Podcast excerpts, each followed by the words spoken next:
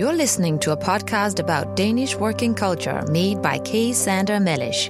Kay is an American writer who has lived in Denmark for more than a decade and worked for several large Danish companies. Here are a few of her tips on Danish working culture. On your first day at work in Denmark, you may find a pretty bouquet of flowers on your desk to welcome you. It's not just a female thing. Men get them too. In Denmark, the bouquet is just a way to say welcome and add some sunshine to an arduous day that is sure to include many handshakes and computer passwords. The flowers actually terrified a Chinese acquaintance of mine. She was accustomed to receiving flowers on her last day at work. She thought she'd been fired before she ever sat down. But no, flowers in Denmark are a sign of friendliness. Someone will probably be appointed as your mentor on the first day of the job, and that person will take you around to meet the people you'll be working with, as well as showing you the practical parts of the office, like the printer room and the bathrooms. Shake hands with everyone you meet, even if you have to reach over a desk to do it, and try to remember their first names, although you're probably going to get a lot of duplicates. Depending on the size of the company, you can expect to meet at least 2 or 3 people named Meta, or Søren, or Pia, or Magnus, or Lars. Last names are not important, at least until you have to find these people in an email list. Mr. and Mrs. and their Danish equivalents, herr and fru, are almost never used in Denmark. Now, when you meet the top bosses, don't act overly impressed. This will embarrass them, as you know if you've heard our podcast on understanding your Danish boss. The people you really need to be deferential to are the administrative staff. If you come from a country with a large population and a lot of unemployment, you may be accustomed to a large administrative staff that helps you with filling out forms and tracking expenses and setting up meetings, all those other small tasks. These helpful people are rare in Denmark because salaries are so high. Most professionals are expected to do this stuff themselves using online tools. Oftentimes, an entire department will be expected to make do with one administrative person who officially reports to the top dog. This administrator might be able to help you with the online tools once or twice, but only to teach you how to use them yourself.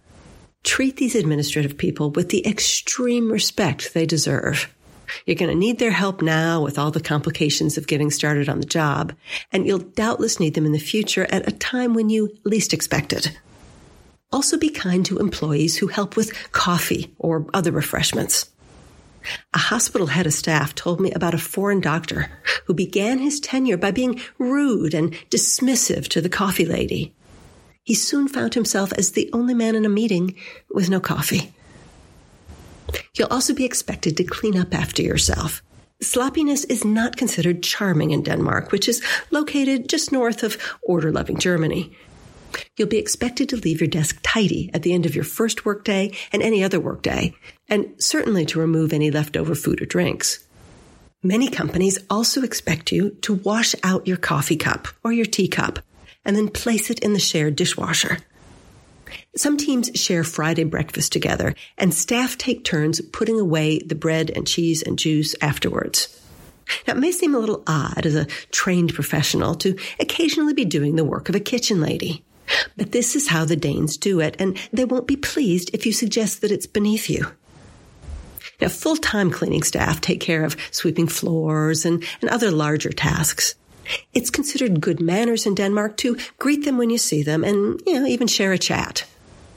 One IT specialist from India told me he was shocked to see his department head sharing a joke with the cleaner.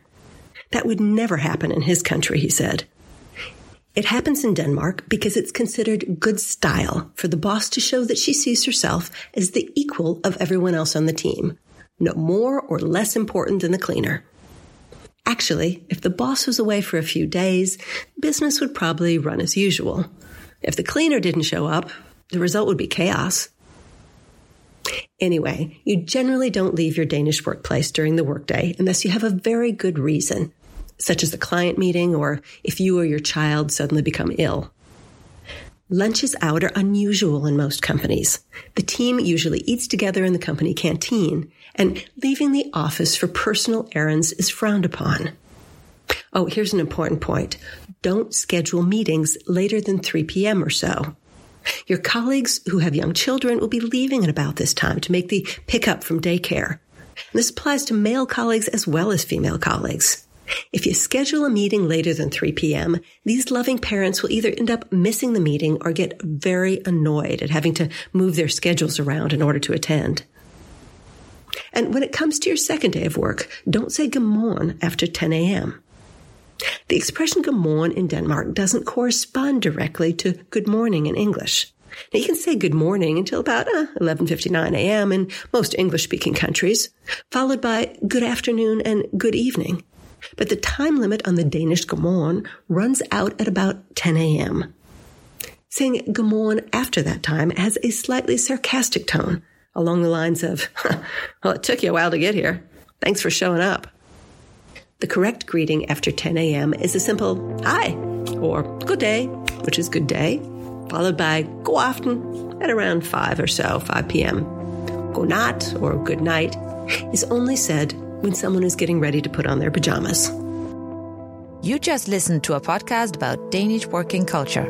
Find more tips on working culture in Denmark at our English webpage, www.finansforbundet.dk/en.